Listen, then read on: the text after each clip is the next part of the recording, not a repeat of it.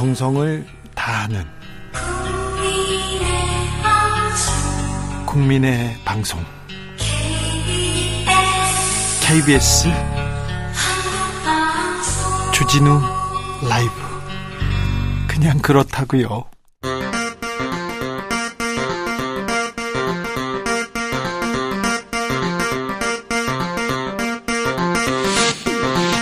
주진우 라이브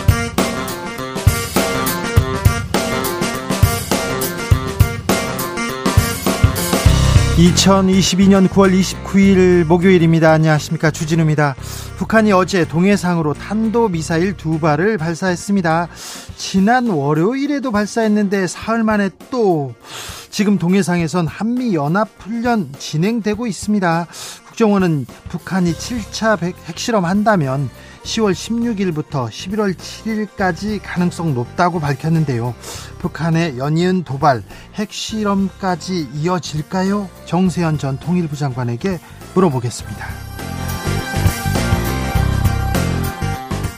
북한이 탄도미사일을 발사한 날 러시아는 핵 버튼을 언급했습니다. 아베 총리 국장으로 일본 민심은 둘로 쫙 갈라졌고요.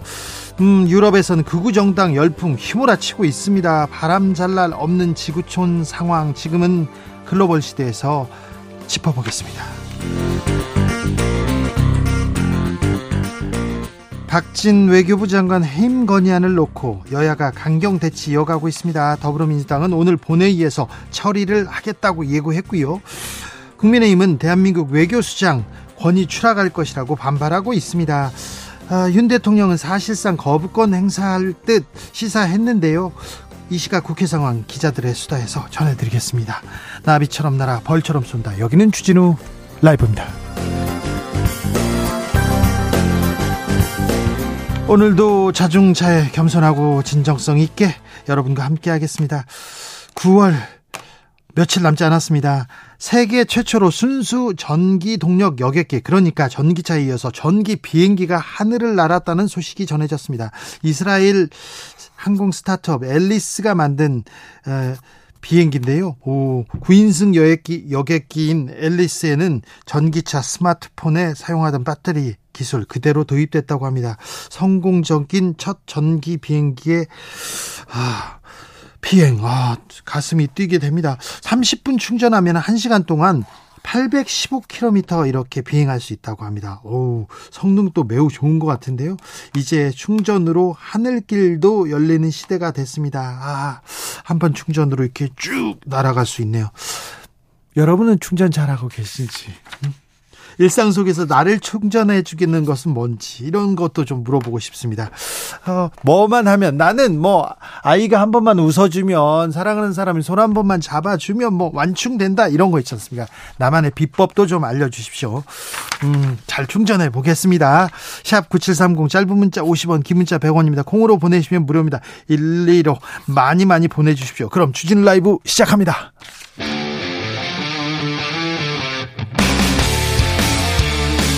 탐사보도 외길 인생 20년. 주 기자가 제일 싫어하는 것은?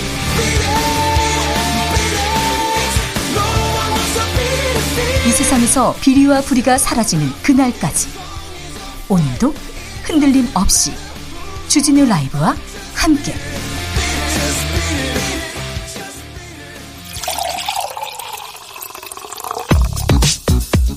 진짜 중요한 뉴스만 쭉 뽑아냈습니다. 주스. 정상근 기자 어서 오세요. 네, 안녕하십니까?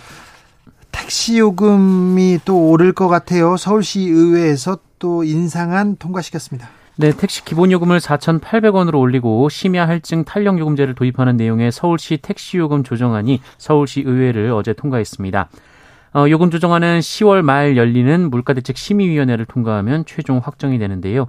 어, 실제 조정안이 적용되는 시점은 이 심야 탄력 요금제의 경우에는 연말, 어, 기본 요금 인상은 내년 2월이 될 것으로 보입니다. 자, 그럼 연, 연말부터 얼마나 오른답니까? 어, 기본 요금 자체가 올라가기도 하고요. 그리고 예. 기본 거리도 현행 2km에서 1.6km로 주는 등 어, 결과적으로 요금 미터기가 더 빨리 오르기 시작하고 또 오르는 속도도 더 빨라지게 됩니다. 어, 심야 할증의 경우 현재 자정부터 다음날 오전 4시까지 어, 심야 할증이 적용이 되는데 어, 이것을 밤 10시부터로 앞당기고요. 밤 10시요? 네. 심야 아닌데 밤 10시면 네. 그리고 이 승객이 많은 밤 11시부터 오전 2시까지에는 할증률이 20%에서 40%로 올라갑니다. 네. 어, 이렇게 되면 밤 11시부터 오전 2시까지의 기본 요금이 현행 4,600원에서 5,300원까지 올라가게 됩니다. 서울뿐만이 아닙니다. 전국의 택시 요금도 따라 올라갈 가능성 높습니다. 네, 경기도는 택시요금 인상 3년 만에 택시요금 조정 용역을 또 준비 중입니다. 네. 어, 경기도와 서울, 인천은 그간 정책 협의를 통해 동일하거나 비슷한 수준으로 택시요금을 올린 바 있기 때문에 서울과 크게 다르지 않은 수준에서 인상폭이 결정될 것으로 보입니다. 네. 이 강원도는 지난 4월 이미 기본 요금을 3,300원에서 3,800원으로 올렸고요. 어, 충북도는 지난달 택시 요금 용역을 진행을 했습니다. 네. 아, 광주시는 현재 3,300원인 기본 요금을 500원, 700원, 1,000원 올리는 이 세 가지 용역 결과를 두고 고심 중이라고 하고요. 어, 전남, 제주, 대전, 울산 등에서도 이 적정폭 인상을 위한 용역을 추진 중입니다.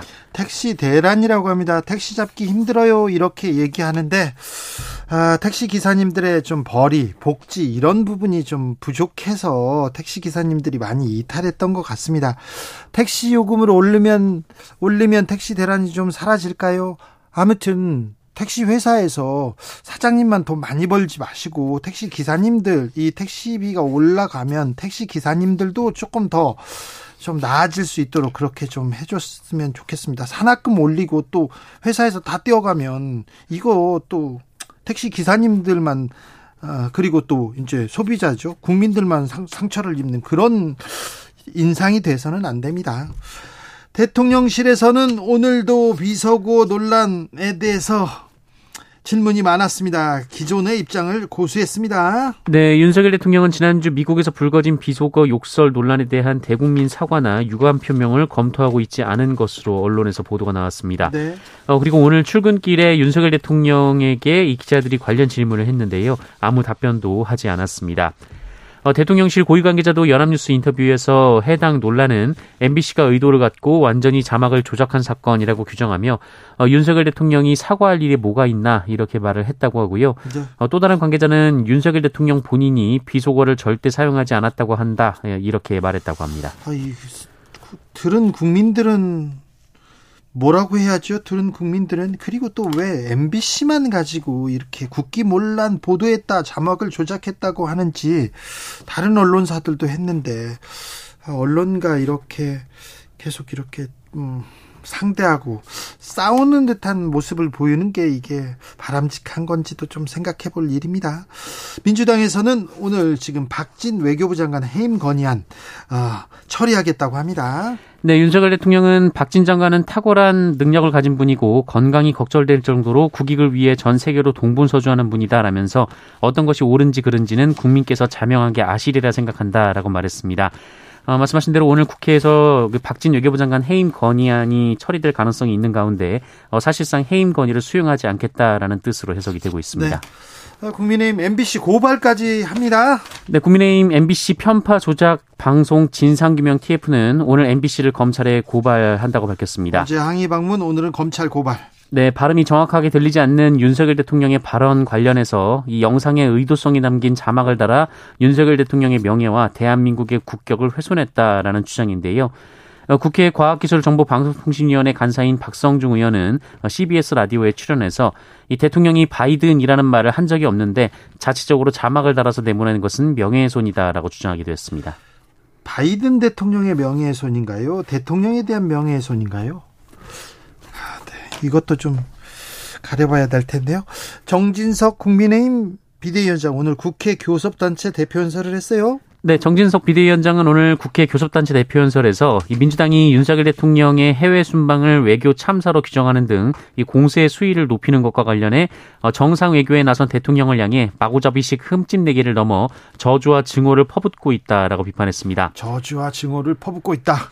네, 정진석 위원장은 혼밥 외교에 순방 기자단 폭행까지 당했던 지난 정부 외교 참사는 까맣게 잊고 이 터무니없는 외교부 장관 해임 건의안까지 내놓았다라면서 이 무책임한 국익 자해 행위라고 주장했고요. 이 민주당은 마지막 손에 남은 의회 권력을 휘두르며 사사건건 국정의 발목을 잡고 있다라면서 기득권을 지키기 위한 망국적 입법 독재라고 주장하기도 했습니다. 망국적 입법 독재라고 거친 언사를 쏟아냈습니다. 특별히 이재명 대표에 대해서는 강하게 또 말을 이어가더라고요. 네, 관련 의혹을 언급하면서 이 스토킹 수준으로 영부인 뒤를 캐고 어, 대표의 사법 절차를 방탄하는 데만 이 민주당이 힘을 몽땅 쓰고 있다라고 주장했고요. 예. 어, 이재명 대표가 돈 한 푼 받지 않았다며 억울해하는데 이 박근혜 전 대통령은 돈 받아서 감옥에 보냈나라고 주장하기도 했습니다. 네, 민주당에서는 아, 매우 공허한 연설이었다고 이렇게 폄하했습니다. 교육부 장관 후보자 지명됐어요? 네, 어, 윤석열 대통령이 교육부 장관 후보자를 지명했습니다. 이 사회부 총리 겸 교육부 장관 후보자에 이주호 전 교육과학, 어, 교육과학기술부 장관이 지명이 됐습니다. 네. 어, 이주호 후보자는 17대 국회의원을 역임했고요. 그 이명박 정부 대통령실의 과, 교육과학문화수석 비서관, 어, 그리고 교육과학기술부 제1차관 및 장관을 지낸 바 있습니다. 차관을 하다 장관까지 지냈죠. 이명박 어, 정부의 이명박 교육의 사령탑이었습니다. 네, 현재는 한국개발연구원 국제정책대학원 교수와 아시아교육협회 초대 이사장으로 재임 중입니다. 어, 김대기 대통령 비서실장은 교육 현장과 정책에 두루 정통한 교육 전문가라면서 어, 윤석열 정부의 교육개혁 과제를 차질 없이 추진하고 사회부총리로서 범부처 간 긴밀한 협력과 조율을 해나갈 적임자라고 밝혔습니다. 몇 달 만에 돌고 돌아서 MB맨으로 갔습니다. 보수적인 역사관, 자유민주주의를 이렇게 가장 많이 부르짖었던 한 사람 중 한 사람으로 한 정치인으로 저는 기억이 남는데요. 자유민주주의를 교과서에 삽입하기 위해서 굉장히 노력했었는데 아, 이분이 됐군요. 자사고 설립 기억납니다. 그리고 고교 서열화 이렇게 비판도 받았고요. 일제 교사 일제 고사를 부활했다 이렇게 경쟁 교육으로 내몰았다고 하는데 어, 교육부 장관 후보자는 교육부 해체를 주장하던 사람입니다. 교육부자를 해체하던 해체하자 이렇게 주장하던 분이 교육부 장관 그러니까 교육부의 수장으로 왔습니다. 어떤 교육관을 보여줄지 윤석열 정부는 어떤 교육관을 가지고 있을지 좀 지켜보겠습니다. 김문수 전 경기도지사 장관급 자리에 임명됐습니다. 네, 윤석열 대통령은 사회적 대화기구인 경제사회노동위원회 새 위원장으로 김문수 전 경기도지사를 임명했습니다. 어, 장관급인 경산호위 위원장은 임기 2년으로 문재인 정부 당시 약 5년간 재임한 문성현 전 위원장이 지난 7월 어, 임기를 1년 이상 남기고 사퇴하면서 2개월째 공석이었습니다. 어, 김문수 신임위원장은 노동운동가 출신이고요. 네. 1996년 신한국당으로 국회에 입성해서 삼선 의원을 지냈습니다. 경기도지사도 했는데 이분이 음, 경사노위 그러니까 아, 지금 정부도 그리고 또 재계도 이 노동자도 이렇게 다 좀 아우르면서 아우르면서 협상을 이렇게 이어가야 될 뿐인데 반노동적이다. 노골적으로 노조를 싫어한다. 이런 평가 받습니다. 네, 어, 노골적으로 노동조합의 적대감을 드러낸 바도 있는데요. 김문수 위원장은 자신이 운영하던 유튜브 채널에서 이 노동자들이 손해배상 소송을 가장 두려워한다라며 민사 소송을 오래 끌수록 가정이 파탄나게 된다라는 말을 하기도 했습니다. 태극기 집회를 정광은 목사와 함께 이끌면서 아스팔트에서 가장 목소리를 크게 낸 분이시기도 하지요. 김문수 전 경기도지사. 네. 장관급 자리에 임명됐네요. 우리 군이 일본군과 함께 훈련을 한다고요? 네, 한국과 미군 해군 그리고 일본의 해상 자위대가 아, 내일 이 독도 인근 공해상에서 연합 대잠수함 훈련을 실시합니다. 하필이면 독도 인근에서 일본군하고요. 일본군이 일장기를 겁니까? 이것도 우길기를 겁니까? 이것도 걱정이 되는데요. 네, 그 부분이 논란이 되고 있는데요. 그 안규백 민주당 의원은 어제 SNS에 그 예정된 훈련 장소가 한국 작전 구역 바뀌기는 하지만 독도에서 불과 150여 킬로미터 떨어진 곳이다라고 비판했습니다. 이 5년 전 합동훈련을 한 바 있습니다만 그때는 제주 남바 아, 제주 남쪽 한일 중간 수역 공해상에서 이뤄진 바 있었습니다. 아, 하지만 이에 대해서 국방부는 별도의 입장문을 냈는데요. 이 북한 SLBM 위협과 잠수함의 주요 활동 예상 해역을 고려해서 이 동해상 공해 구역을 선정했다라고 밝혔습니다. 그래도 독도 인근에서 우길기가 펄럭이는 거, 일장기가 펄럭이는 건 이거는 아닌데 5년 만에 지금 군사훈련을 하는데 왜 독도 인근인지 잠시 후에 우리가 군사 전문가 김종대 전 의원한테 자세하게 좀 물어보겠습니다. 음, 오늘 윤석열 대통령 해리스 미국 부통령 만났습니다. 네, 카멀라 해리스 미국 부통령이 오늘 한국을 방문했습니다. 현직 미국 부통령이 한국을 찾은 것은 어, 지난 평창 동계올림픽이 열렸던 2018년 2월 이 마이크 펜스 부통령 방한 이후 4년 6개월여 만입니다. 어, 윤석열 대통령은 오늘 해리스 부통령과 만났는데요. 어, 윤석열 대통령은 한미 동맹은 한반도를 넘어 글로벌 동맹으로 발전하고 있고 군사 동맹에서 경제 기술 동맹으로 확대되고 있다라며 이 경제를 강조했습니다. 어, 이 해리스 부통령은 근 70년간 한미 동맹은 한반도와 인도 태평양 지역 어, 그리고 전 세계적으로 안보 번영의 핵심 축이 되었다라면서 안보에 방점을 찍었습니다. 네. 어, 모두 발언 이후 접견은 비공개로 전환됐는데요. 이 비공개 접견에서는 미국 인플레이션 감축법에 따른 한국산 전기차 차별 우려 그리고 북핵을 비롯한 한반도 문제 등에 대한 대화가 오간 것으로 알려졌습니다. 어, 또한 해리스 부통령이 어제 뉴욕타임즈 인터뷰에서 이 성평등 정책 문제를 윤석열 대통령에게 꺼낼 계획이라고 말했기 때문에 이 문제도 거론됐을 가능성이 높습니다. 네. 이 해리스 부통령은 오늘 저녁에 출국할 예정입니다. 검찰이 고발 사주 의혹과 관련해서 김웅 국민의힘 의원 불기소 결정했습니다.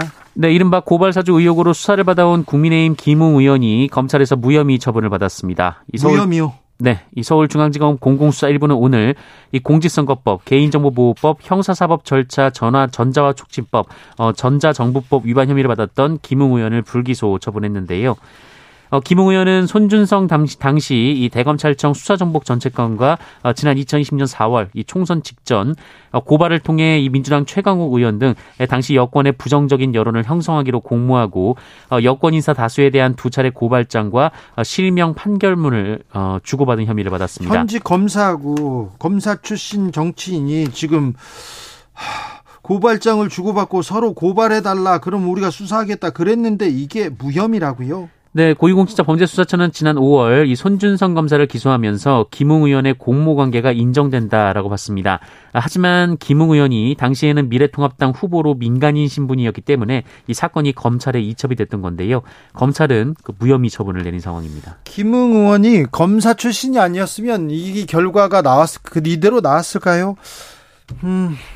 검찰이 공정하지 않다 이렇게 생각하기 때문에 공수처가 생겼습니다. 그런데 공수처도 이 사건에 대해서 좀 능력을 보여주지 못하고 있고요. 검찰은 검사 출신 전 검찰 간부 였던 김웅 의원을 기소하지 않기로 결정했습니다. 이거 국민이 어떻게 받아들일지 검사님들 좀 생각하셔야 됩니다. 검찰총장, 법무부 장관 이런 거 생각해야 됩니다. 검사들이 뭘 해도 뭐 안 믿겠어요. 당신들이 공정합니까? 이렇게 얘기하는데 김학이 그다음에 이 건도 마찬가지인데요. 조금 국민이 국민이 검찰을 검찰을 공정하고 공평하고 법과 원칙에 따른다 이렇게 생각하지 않는다는 거 좀 유념하셔야 됩니다. 교권 침해 논란이 이어지고 있습니다. 교육부가 교권을 침해한 학생 분리하기로 했어요. 네, 정부가 교사에게 폭력을 행사하는 등 심각하게 교권을 침해한 학생을 교사에게서 즉각 분리하는 방안을 추진합니다. 네. 아, 그동안 중대하고 긴급한 교권 침해 사안이 발생했을 경우 어, 교사가 특별 휴가를 써서 학생과의 접촉을 피하는 경우가 많았는데요. 네. 앞으로는 학생에게 출석 정지 등의 조치를 해서 교원과 즉시 분리한다는 계획입니다. 네. 아울러 이 출석 정지 이상 조치를 받은 학생은 학부모와 함께 의무적으로 특별 교육을 받도록 하고 어, 이에 따르지 않을 경우 추가로 징계할 수 있도록 어, 이 실효성도 높일 방침입니다. 교권을 침해, 교권을 침해하는 학생이 있다. 이거는 좀 안 되죠. 선생님 뭐 그림자도 밟지 않는다 이런 얘기 거기까지는 아니더라도 선생님한테 그러면 안 됩니다. 안 됩니다. 선생님들한테 그러면 안 됩니다. 학교도 그렇고요. 학생들도 그렇고 그 교육부도 그렇고요. 선생님들을 좀 존중하는 그런 정책 계속 나와야 됩니다. 음, 신당역 살인 사건 피의자 전주환 어, 스토킹 관련해서 1심에서 징역 9년 선고받았습니다. 네, 전주환은 피해자가 숨지기 전 피해자를 스토킹하고 불법 촬영한 혐의로 기소된 바 있는데요. 네. 1심에서 징역 9년을 선고받았습니다. 스토킹만 한 거죠? 나머지 다른 거는 또 재판이 있죠? 네, 그렇습니다. 이 서울 서부지법은 성폭력 범죄의 처벌 등에 관한 특례법 및 스토킹 범죄의 처벌 등에 관한 법률 위반, 이 정보통신망법 위반 등의 혐의로 기소된 전주환에게 이같이 선고하고 80시간의 스토킹 치료, 40시간의 성범죄 치료 프로그램 수강도 명령했습니다. 고 이해람 중사 성추행한 가해자 징역 7년 확정받았어요? 네, 어, 대법원 3부는 오늘 군인 등 강제추행 치상과 특정범죄 가중처벌법상 보복 협방 혐의로 기소된 장모 중사 그리고 군 검찰의 상고를 모두 기각하고 어, 이 장모 중사에게 징역 7년을 확정했습니다. 오랜 기간 인권유린 자행됐던 선감 학원이 있습니다. 또 유해가 발견됐네요. 네, 일제강점기부터 군사정권 시절까지 운영된 이 경기도 안산의 선감학원은 이 불황자를 교화한다는 명목으로 어, 아이들을 가두고 강제 노역을 시켰습니다. 어, 그리고 이 과정에서 안매장된 피해자가 많다라는 증언들이 잇따랐는데요. 시신이 묻혔다는 증언이 이어진 장소에서 조사가 시작이 됐는데 하루 만에 이 10대 피해자의 것들로 추정되는 이 치아가 발견됐다고 어제 KBS가 보도했습니다. 어, 형제복지원 같은 집단 인권 침해 시설 가운데 국가가 공식적으로 유해를 찾아낸 건 이번이 처음인데요. 어, 시골 현장에는 적어도 159의 시신이 매장됐던 것으로 추정이 되고 아유, 있습니다. 이 아픈 현대사 어떻게 해야 될지 불황자가 뭡니까? 불황자가 가난한 사람이면 그러면 불황자입니까? 교화한다고요? 어떤 명목으로요? 아, 참. 국가의 폭력. 국가의 폭력에 대해서 국가가 어떻게 대응해야 될지, 어떻게 사죄하고 반성하고, 아, 역사에 앞으로 나가야 될지 좀 고민이 필요한 것 같습니다. 코로나 상황 어떻습니까? 네, 오늘 코로나19 신규 확진자 수 3만 881명입니다. 어제보다 5,200여 명 정도 적고요. 네. 목요일 발표 기준으로는 12주 만에 최소치입니다. 주스 정상근 기자 함께했습니다. 감사합니다. 고맙습니다. 지친 하루 아니면 지친 삶 어떻게 충전합니까? 나만의 방법 있습니까? 얘기하는데요. 1663님께서 시원한 아이스라떼 한 잔이면 충전되어요. 아, 커피 한 잔에, 네, 충전이군요. 4332님, 어, 저는 커피 안 먹거든요. 커피 너무 써요. 그 커피를 무슨 맛으로 먹나 하는데 커피를 먹으면 충전이 되는군요. 4332님, 웃고 있는 아이만 보면 충전됩니다. 우리나라 아이들의 웃음소리가 끊이지 않도록 정치인들이 잘해서 출산율도 좀 올라갔으면 좋겠어요. 그러니까요. 그러니까요. 아주 어린 영유아들은 집에서만 있는 줄 몰랐죠? 네.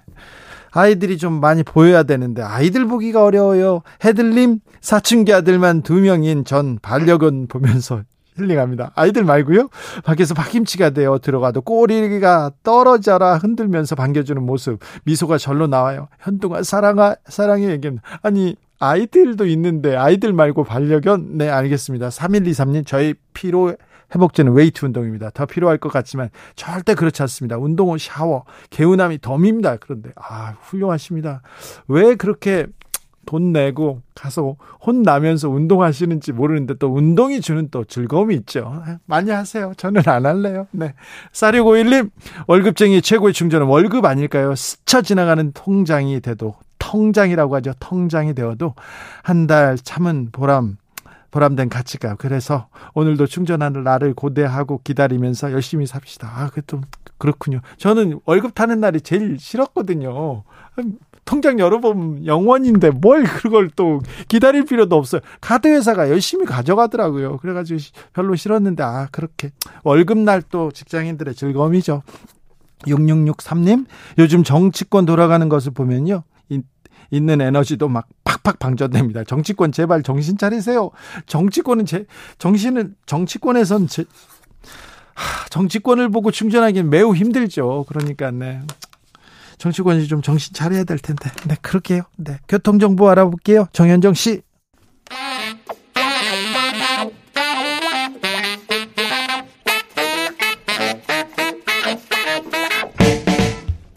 세계는 넓고 이슈는 많다. 우리의 시야를 국제적으로 넓혀 보겠습니다. 국내 뉴스, 국제 이슈 다 덤벼라. 지금은 글로벌 시대. 국제적인 토크의 세계로 들어가 보겠습니다. 군사 외교 안보 전문가 김종대 전 의원 어서 오세요. 안녕하십니까. 세계적인 평론 임상훈 인문결 연구소장 안녕하세요. 네, 안녕하십니까? 네. 음, 본격적으로 시작하기 전에 네. 음, 윤석열 대통령의 순방 어떻게 보셨어요? 어, 뭐 하도 말들이 많고 저도 얘기를 많이 해서 그러는데 이제 좀 추스리시라. 네. 아우 이제 뭐 일 좀 벌리지 마시고 어, 지금 가뜩이나 어려운 판에 그래서 이제 더 이상 국민과 싸우지 마셔라 이렇게 조언드리고 싶네요. 네, 국민과는 싸울 생각이 없는데요. 언론과 싸울 생각이 있으신 것 같습니다. 임상훈 소장님 어떻게 보셨습니까, 순방? 아 그러니까 그 외교 뭐 다 알 수는 없잖아요. 네. 그러면 조금만 그 낮췄으면 좋겠어요. 본인이 모르는 건 당연히 그럴 수 있죠. 네. 대통령이 어떻게 다 아십니까? 예. 근데 다 아는 것처럼 자꾸 행동을 하시려는 거에서 무리수가 나오는 것 같아요. 예. 그냥 좀 겸손했으면 좋겠습니다. 네. 아, 뭐 외교, 외교 뭐 통상 이런 부분은 모르죠. 검사 출신이고 검사였는데 뭐 잘 알수 없죠. 국민이 이해하잖아요. 예, 예. 국민들도 이해합니다. 이해합니다. 실수하는 것도 이해하는데 빨리 이 국면에서 넘어가셨으면 언제까지 네. 순방에 꼬리를 잡고 음. 계시는지 참 그렇습니다. 김종대 의원님 이거 하나 네. 물어볼게요. 일본 군함이 독도 근해에서 훈련하는 거 있지 않습니까? 네.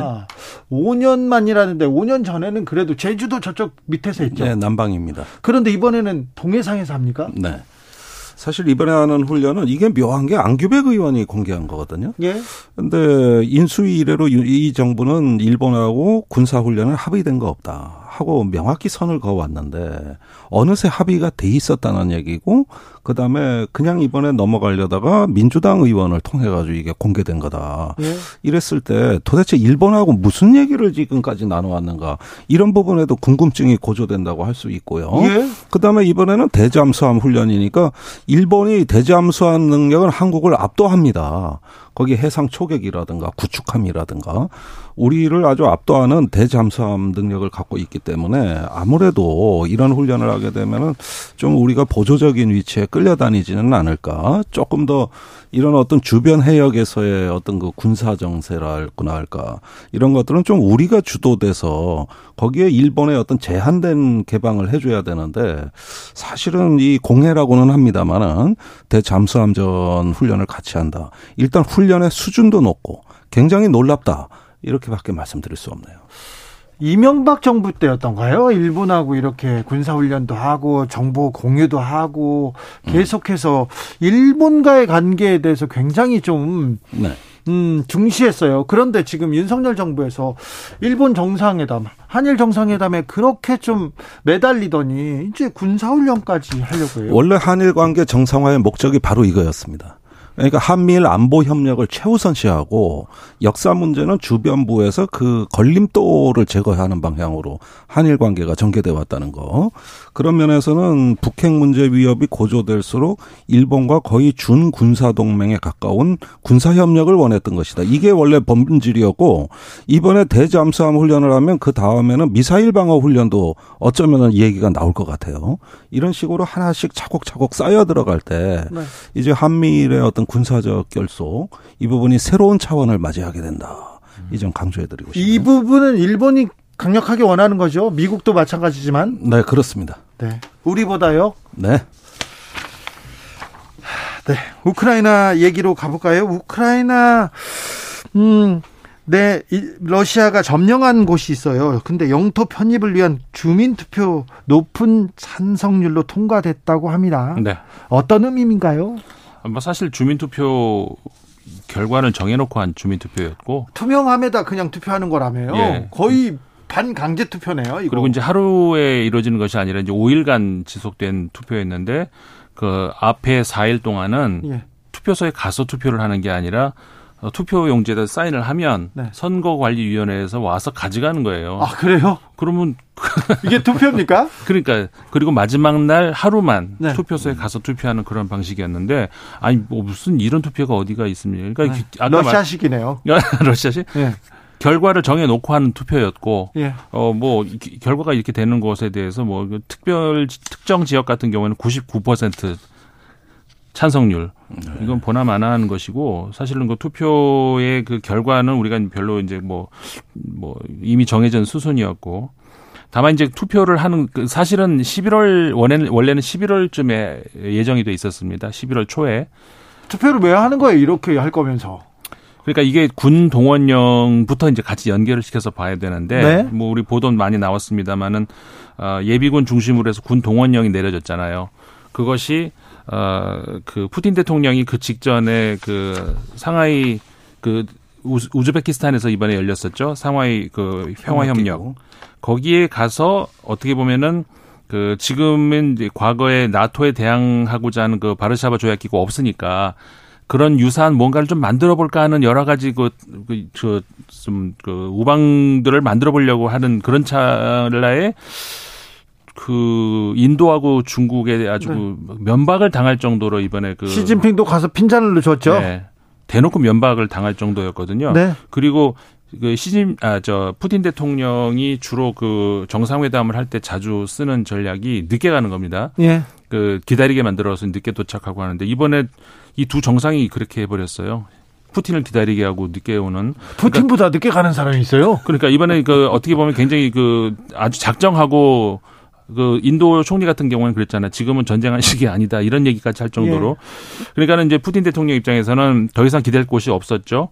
군 동원령으로 바로 이제 그 이어지는 거였고, 근데 군군 동원령이라는 것이 어 자국이 침범을 받는다 그러면은 국민들도 용, 어떻게 뭐 설득력이 있죠. 대국민 설득력이 있는데 네. 외국으로 공격하기 위해서 군 동원령을 한다? 이게 어, 누가 이거를 그 받아주겠습니까? 그러니까는 자국이 침입을 받는다는 사실을 이제 그 명시를 해야 되는데 그렇게 되면은 그 소위 말해서 그 우크라이나의 동부 지역에 있는 우리 돈바스 지역 돈바스 지역이라든가 그 남부의 헤르손이라든가 등등 이쪽을 러시아 영토화 시켜버리면 그러면은 어, 우크라이나가 그쪽을 탈환 공격을 하면은 그거는 러시아 입장에서 우리 어? 영토를 침입한다 이렇게 되잖아요. 이런 좀 말도 안 되는 논리를 지금 보이려고 지금 이런 네. 투표를 만들었군요. 그래서 그 투표를 갑자기 지금 그 9월 말로 원래는 예. 11월 초였는데 그렇게 해가지고 이제 일사천리로 이제 될 겁니다. 이제 푸틴 대통령이 어 이제 곧 어, 의회에서 그 영토를 우리 것으로 이제 합병 선언을 할 거고 그렇게 되면은 우크라이나 공격을 하면은 이 지금까지는 특수 군사 작전이었었어요. 그러니까는 무슨 얘기냐면은 우크라이나 영토 안에 자국 국민들이 어, 핍박을 받는다거나 공격을 당하는 것을 우리가 이제 보호하기 위해서 군사 작전을 하는 것이다였는데 이제는 자국 영토를 침입하는 외국 군대를 막는 전쟁이라는 이런 식으로 간다는 거죠. 네. 그러니까는 핵절 핵 그 공격을 할 수도 있다는 그런 암시를 하는 것도 그게 또 걱정입니다. 그게 걱정이에요. 지금 러시아에서 러시아가 생각하기에 전쟁 상황이 그렇게 또썩 음, 희망적이지 않은 것 같습니다. 그럴수록 핵을 만지작 만지작 하면서 뭐 우리가 그냥 엄포만이 아니다 이렇게 나오는데 이거 걱정됩니다. 사실 두 가지 키워드로 전 종합하고 싶은데요. 지금 푸틴의 전략은 이제 국제 정치에서 말하는 광인 전략, 미치광이 전략. 네. 무슨 짓을 할지도 모른다. 예, 과거에 닉슨이 소련에 대해 썼던 전략입니다. 여차하면 뭐 극단적인 공포를 몰고 올 수 있는 한마디로 미친 사람으로 비춰지길 원하는 전략. 예, 이것이 있고요. 두 번째 하이브리드 전략인데 단순히 군사적인 수단뿐만이 아니라 그 노드스트림이라고 해가지고 네. 독일의 가스를 공급하는 여기서 정체불명의 지금 사건이 벌어졌어요. 세 곳에서 갑자기 가스 예. 누출 사건이 있었죠? 그렇습니다. 바다에서 엄청난 양의 에너지가 지금 분출되고 있는 있거든요. 네. 가스가. 근데 외신에 의하면 한 곳 더 있어서 네 곳이라는 보도도 있습니다. 예. 그럼 이렇게 동시다발적으로 무언가가 멀쩡한 가스관을 폭파시킨 거 아니냐? 그렇다면 그 주범이 누구냐? 근데 요걸 미스테리로 남겨놓으면 유럽의 공포가 엄청나게 증폭되는 겁니다. 네. 그러지 않아도 지금 뭐 에너지난에 거의 겨울에 대한 걱정이 뭐 걱정이 차곡차곡 쌓이고 인플레이션 자꾸 지금 확산되고 있고 이러는 상황에서 상대방의 어떤 그 심리의 중심을 이렇게 때리는 전략. 그래서 군사 비군사 전략이 배합된 하이브리드 광인 전략 이 부분으로 지금 어떤 전장의 판을 짜는 거 아니냐 여기에 이제 핵 에너지 모든 게 다 들어오는 것이죠. 그걸 위해서 그 저기 네 개 점령 지역에서의 주민 투표도 진행된 거 아니냐 그런 어떤 것들을 좀 종합적으로 봐야 될 것 같아요. 아이고 이게 어떻게 되죠? 지금 아, 러시아에서는 동원령 이후에 계속해서 20만 명 이상이 해외 도피하고 있고요. 조지아 국경은 차량 행렬 이어지고 자전거 타고도 막 도망가더라고요. 터키행 비행기는 만석이고요. 아, 이렇게 상황이 안 좋으면 상황이 안 좋으면 이 광인 전략이 더 좀 극단적으로 갈 수도 있을 것 같아요. 앞으로 어떻게 됩니까, 여기? 그러니까 지금 김종대 의원께서 잘 지적을 해 주셨는데 이 광인 전략이라고 하는 건 원래 약간 이제 미국에서 나오는 그런 전략이 아니겠습니까? 근데 하이브리드 전략 같은 경우에는 러시아의 어떻게 보면 고유 자신들이 개발한 어떤 그런 거 과거 20세기 초부터 역사가 시작이 되는 그런 건데 핀란드를 상대로 해 가지고 교란 그 국민들 혼란시켜 놓고 그 점 땅을 빼앗는 뭐 그런 전략 어, 크림반도에서도 이미 한번 그랬었고 네. 어, 이번에도 이제 똑같이 그렇게 이렇게 되는 건데 문제는 그러니까 우크라이나만의 그 어떤 그그 혼란을 주는 그런 전략이 아니라 아까 의원님 지적하신 것처럼 어, 유럽 서유럽 국가들까지 전체를 지금 불안에 이제 떨게 만드는 그런 전략으로 간다는 거거든요. 이게 어, 전쟁이 길어질수록 서유럽 국가들에서는 처음에는 우크라이나 돕기 돕자고 많이들 했죠. 이제는 네. 아 이게 뭐 어디까지 가려고 그러는지 그만 좀 해야 되는 거 아니야 이렇게 되는 올 겨울 에너지난 때문에 되게 그러니까. 불안이 큽니다. 예, 지금 이거 국가마다 뭐 많이 확보를 하고 독일 같은 경우도 지금 아까도 어 노르트 스트림 그 관을 통해서 굉장히 어떻게 보면 지금까지 그 어, 천연가스를 극단적인 그 의존도가 높았거든요 러시아에. 근데 이제 이렇게 되니까 독일 장관은 지금 그 에너지 구하러 다니느라고 난리예요. 전 세계를 돌고 다닌단 말이에요. 음. 그걸 구하겠다고. 어, 지금은 상당히 80% 이상, 90% 가까이 확보가 됐다고는 합니다. 이번 겨울에 쓸 에너지가. 어, 그런데 어쨌든 간에 그 지금의 그, 저, 그 인플레이션이라든가 여러 가지가 어, 유럽은 올 그러니까 서유럽 같은 경우에 올 겨울을 그 나기가 굉장히 좀 공포스러운 그런 상황이 있어요. 이번에 어, 이탈리아가 총선으로 이제 뭐 좀 이따 아마 얘기가 네. 나올지는 모르겠습니다만은 총리가 바뀌었잖아요. 극우 정당으로 갔죠. 극우 정당으로 갔어요. 그러면 그 물론 그 총리로 유력한 그, 사, 그 정치인이 뭐 푸틴을 돕겠다는 그런 정도까지는 아니지만 어쨌든 극우의 성향상 그 지금까지의 러시아 그저 음, 이탈리아의 다른 그 정파하고는 다른 그런 양상으로 갈 양상 그런 위험이 있단 말이에요. 그런 식의 그러니까는 서유럽이 흔들리게 하는 그런 전략 굉장히 보면 러시아 입장에서는 그런 것들이 하이브리드 전략의 어떤 결과로서 기대할 수 있는 그런 거거든요. 그런데요. 유럽이 지금 에너지난 그리고 올 겨울 어떻게 할까 걱정이고 외교부 장관이 그 에너지를 구하러 다닌다면서요. 우리는 괜찮습니까? 자, 이 부분에 대해서 일단 한반도하고 직접 연결되는 대목이 있습니다. 그 북한의 최근의 핵무력 정책법은 정확하게 러시아 전략에 대한 모방입니다. 그래요? 그러니까 김정은식 전략 감각이라는 거는 작년의 경우에는 말이죠. 그 핵은 손에 쥐고 있지만은 말은 착하게 했어요. 그러니까 미국과 남조선은 우리 적이 아니다. 네. 전쟁 가능성 그 자체가 적이다. 네. 이 핵은 방어용이다. 음. 예. 그러니까 핵무기 그 나쁜 걸 갖고 있으면서 말은 착하게 했는데 올해 들어와 가지고 이거는 저기 예, 핵무기는 본래 억제 목적에 구속되지 아니한다. 그러면서 핵무기 사용 조건을 영토가 침탈당하고 국가가 상대한 어떤 인민의 안전이 위협을 받았다라든지 지휘부가 공격받았을 때 이때는 핵을 적극적이고 선제적으로 사용한다고 아예 법으로 정해버린 음. 거거든요. 음. 그런데 지금 북한의 입장에서도 푸틴이 어떤 조건에서 핵을 사용하는가 이런 부분을 면밀하게 볼 겁니다. 근데 푸틴이 하는 말이 북한의 핵 무력 정책법에 다 나와 있어요. 음. 지금 그 메드베데프 그 국가안보회의 부의장이 한 말이 뭐냐면은 영토가 어, 재래식 무기에 의해서 자신들의 어떤 침탈을 받고 국가의 존립이 위태스러우면 러시아는 핵무기를 사용할 권한이 있다. 이렇게 얘기하고 그걸 저기 저 텔레그램에 게재를 해버렸다고 네. 합니다. 그러니까 이 지금의 핵의 억제력에 대한 개념이 바뀌고 있는 거예요. 과거의 핵은 보유하고 있음으로써 오히려 사용하지 않아도 억제력이 더 효과가 큰 건데 지금은 쓸 수 없는 핵은 억제력이 아니다. 실전에서 쓸 수 있는 핵이어야 된다 하면서 저위력 핵무기 우리 식으로 얘기하면 전술 핵무기를 만지작거리고 있는 거거든요. 그 전술 핵이 1kg톤에서 어, 100kg톤까지입니다. 히로시마에 떨어진 어 나가사키 히로시마에 떨어진 게 아. 10kg톤인데 그 10배도 전술핵이라는 음. 거거든요. 아이고. 이게 그러니까 이게 참 어떤 점에서는 어 일단은 이 기존의 냉전 시대 때 가졌던 핵 전쟁에 대한 기본 개념이 흔들리고 네. 있는 거예요. 의원님이 그 분야 전문가시니까 저도 여쭤보고 싶은 게 아닌데 지금은 전술핵, 전략핵이 큰 의미가 없다면서요. 아까 아, 말씀하신 네. 것처럼 전술핵이 너무나 강력한 그런 그런 단계이기 때문에. 그런데 이제 그 전술핵이란 말은 미국에서 거부하는 용어입니다. 음. 왜냐하면은 택티컬 웨펀, 해 뉴클리어 웨펀 이렇게 전술핵이라 그러면 실전에 쓸 수 있다는 뜻으로 들리기 때문에 이거는 아예 말도 못 꺼내게 하고 음. 대신 저위력 핵무기라고 음. 음. 쓰거든요. 음. 또는 비전략적 핵사용이라고 하는데 이거 다 말장난입니다. 사실 미국엔 전술핵이 거의 없어요. 음. 오로지 러시아가 압도적인 우위를 보이는 게 이거 하나인데 러시아는 2천 개가 넘습니다. 전술핵 탄도만 하더라도. 그러니까 이걸 이번에 발사하느냐. 그러니까 푸틴이 미친 척 하는 거냐, 진짜 미친 놈이냐. 이런 부분에 네. 대한 우리의 면밀한 관측도 네. 비속어 네. 저희들은 절대 저 아, 죄송합니다. 사과 바로 사과합니다. 예, 사과합니다. 네, 안 잘 들었습니다. 네, 아, 요즘 대통령이 그러시니까 네, 저도 아니, 말이 거칠어져서 예, 알겠습니다. 네, 네, 잘 들렸습니다. 그래서 네, 죄송합니다. 요 부분에 대해서 그 저기 러시아가 유일하게 압도적 우위를 보이고 있는 분야가 바로 이 작은 저위력의 핵무기이기 음. 때문에 네. 이 부분이 이제 전진 배치만 돼도 네. 사용이 안 돼도 이거는 위협적인 것이죠. 네.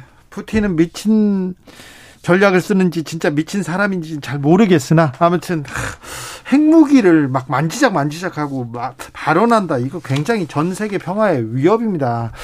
어, 훈성님께서 러시아는 미치광이 작전, 북한은 고슴다 고슴도치 작전 아닌가요? 그럼 대한민국은 어떤 작전을 준비해야 하나요? 물어봅니다. 오늘 판문점을 해리스 미국 부통령이 갔더라고요. 그래서 북한은 악랄한 독재 정권이다, 불법 무기 프로그램 보유하고 있다 이렇게 얘기하는데 가서 그냥 의뢰상 이렇게 하는 얘기인가요?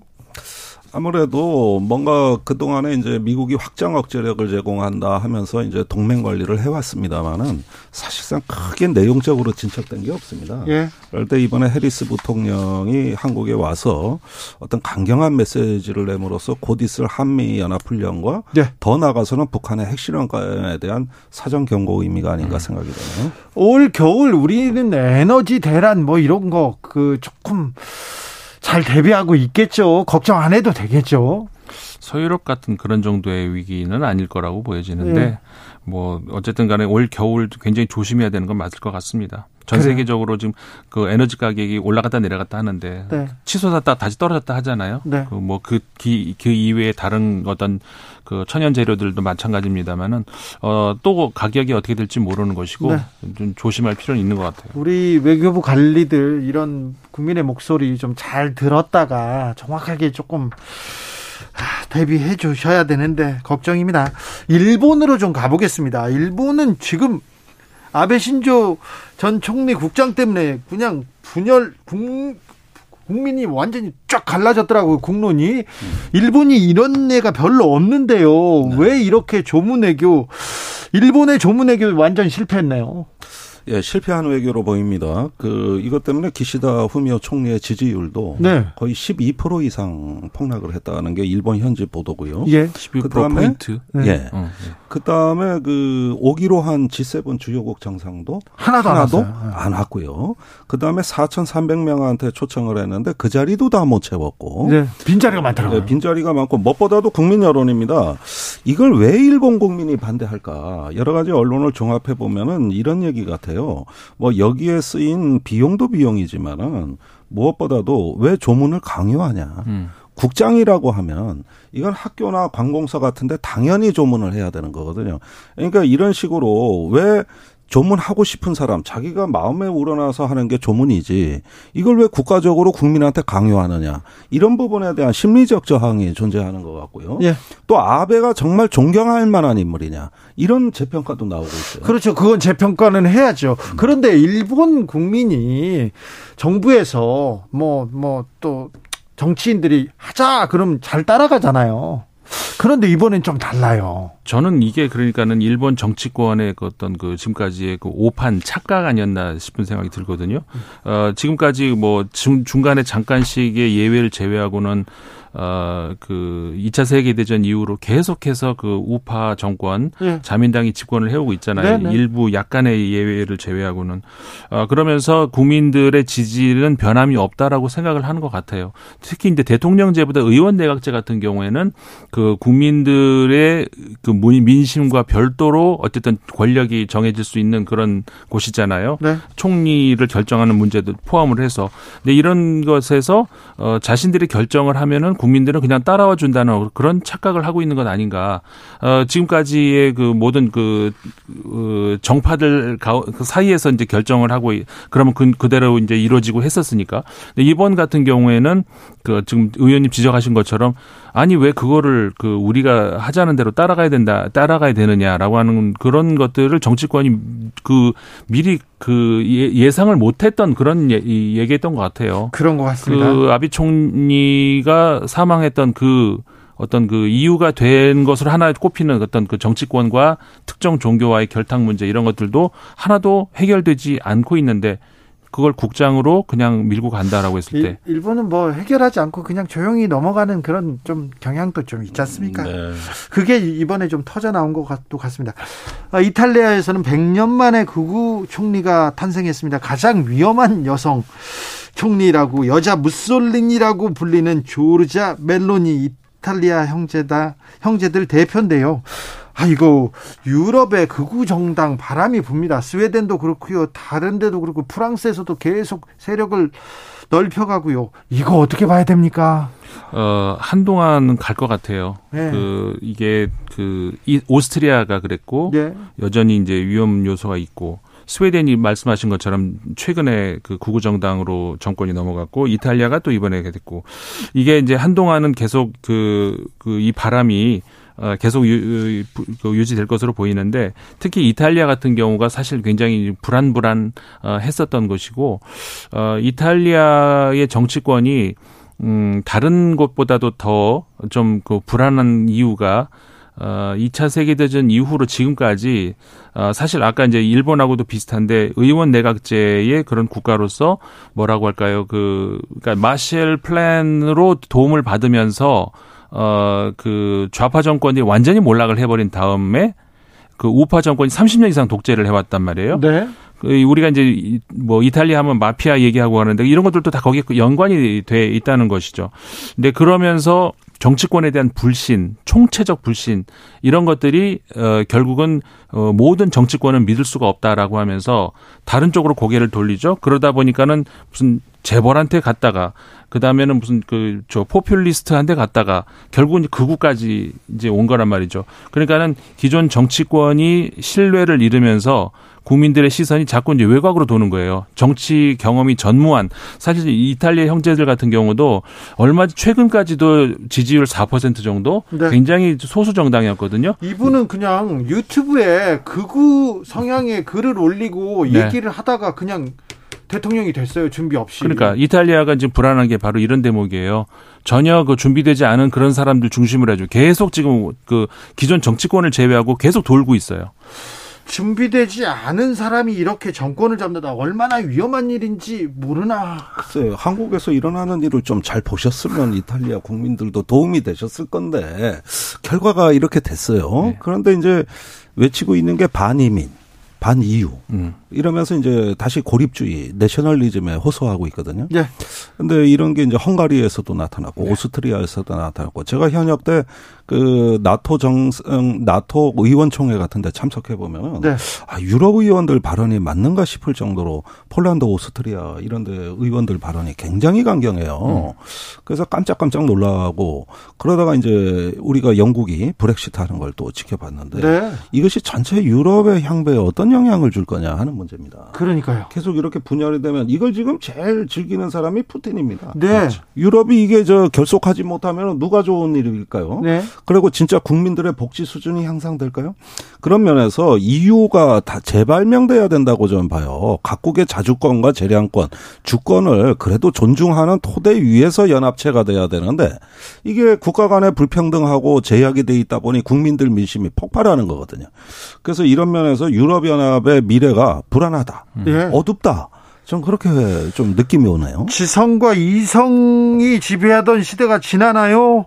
정치가 실종되는 상황을 여기저기에서 목도하게 됩니다. 아이고 걱정입니다. 그러니까 이탈리아 네. 같은 경우가 특히 이제 더 문제가 되는 것이 그 북아프리카에서 이 반이민 이 목소리가 자꾸 먹혀 들어가는 이유가 예. 북아프리카에서 제일 가까운 데가 어쨌든 이탈리아고 이탈리아로 계속 이제 그, 그 이민 불법 이민자가 넘어가는 것이고 그다음에 어 이탈리아가 그 다른 서유럽 국가들 프랑스나 독일이나 이런 나라에 비해서 이제 GDP가 좀 떨어지죠. 네. 그쪽으로 이제 많이들 그 노동을 하러 가고 했었습니다. 예. 근데 EU가 탄생을 하면서 동유럽 국가들이 그 자리를 메꿔 버렸어요. 예. 그러니까 이탈리아는 더 어려워지는 상황이 되는 것이고 음. 이런 것들이 총체적으로 이탈리아가 지금 계속 빠져나가지 못하는 그런 상황을 그 계속하고 있는 거거든요. 네. 음. 갑자기 EU에 편입돼 가지고 이탈리아 친구들이 자기네들이 막 부자인 것처럼 있다고 보니까 나중에 너무 경제적으로 이렇게 몰락한 사람들이 많고 또 그 자리는 또 난민들이나 동유럽에서 노동자들이 채우니까 자기네들이 지금 할 일이 없어서 또 남을 지금 탓하고 있는 거군요. 음, 그렇습니다. 그렇죠. 알겠습니다. 김종대 전 의원께서 아까 여론조사 얘기하셨는데요. 일본 시사통신이 지난 9일에서 12일까지 일본 국민 2,000명 대상으로 실시한 여론조사입니다. 기시다 내각 지지율이 지난달 대비해서 15, 12포인트 급락했습니다. 네. 이런 것까지 아, 합니다. 그런 것까지 잘 해드려야 되는데 알겠죠. 예 제가 가끔 그런 게 좀 부족합니다. 아니요 저희가 예. 저희가 그럼 진행자가 커버해야지 그러면 제가 어떻게 합니까? 네 그러면 저는 잘 들었어요. 예. 네, 네, 네, 잘 듣고 이렇게 하겠습니다. 오늘도 잘 배웠습니다. 네. 네. 아, KBS는 공정하니까요. 아이 그럼요. 네. 제가 그래서 좋아하지 않습니까? 네, 네. 자 임상훈 소장님 감사합니다. 네 고맙습니다. 김종대 의원님 많이 배웠습니다. 감사합니다. 핵은 또 핵 얘기는 좀 더 이상 나오지 않도록 어떻게 해야 될 텐데. 그래서 핵핵거리는 세상이 없었으면 좋겠어요. 그럴까요? 예. 아 알겠습니다. 그렇게 할게요. 네. 핵핵 좋았어요. 네. 감사합니다.